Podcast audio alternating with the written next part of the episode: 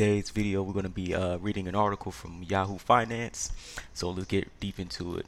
So, uh, title of the article: Big Tech will have a better year in 2023, analyst says.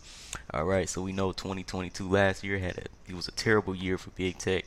We had layoffs, uh, companies, you know, just going out of business because of this. So um, let's see how this goes, right? Let's see how 2023 goes. So though it's been a bleak year. Oh wait, article by Alexandra Garfinkle, right?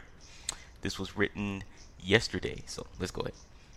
Though it's been a bleak year for the sector, big tech could be set to rebound in 2023. Constellation Research principal analyst and founder R. Ray Wang told Yahoo Finance Live. Uh, we have been hammered, he said. It's been a bad year. However, I actually think it's going to be a be a better year in 2023. Apple's in a good position in the long run, and they've got great services. China is going to reopen. The economy will get better probably in the second half of the year. So we're talking uh, quarter two of 2023. Let's see how it goes. All right. He also noted that some of the tech's biggest names, including Google owner Alphabet, Amazon, and Microsoft, are all primed to benefit massively from their growing cloud businesses. Right. So we're we're, we're going into the cloud here you think about what's going on with Alphabet, Amazon, and Microsoft, these companies will all have amazing residuals that are in the cloud, said Wang. These are three to five year deals in the cloud for Fortune 500 companies that are in the hundreds of millions of dollars. These are also pretty strong, right?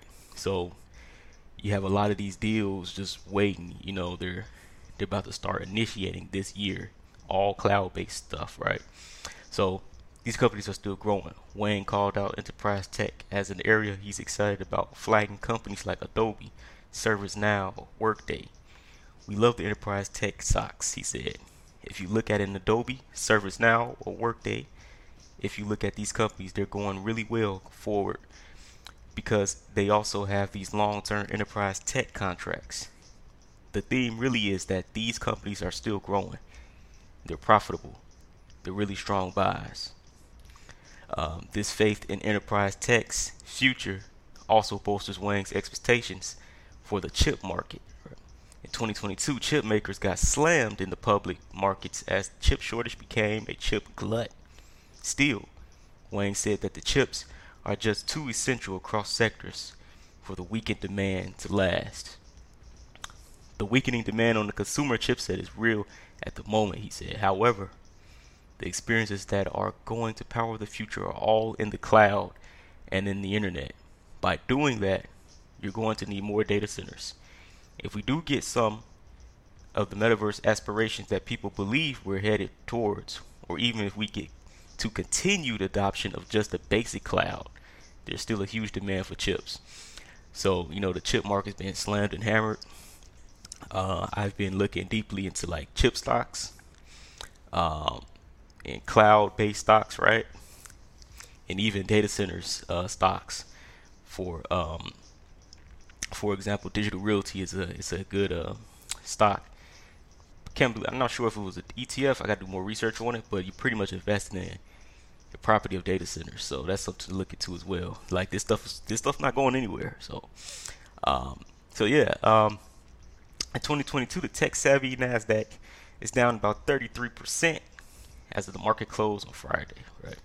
So that's the end of this uh, article. Um, I do expect tech to come back to where it uh you know where it fell off at uh, back last year. I do expect tech to come back in 2023, and actually it's going to come back even harder and stronger. Same thing with crypto. I believe the crypto market will uh, head back up too as well. Uh, yeah, great article, nice and straight to the point. So hope you all have a good one. See you next time.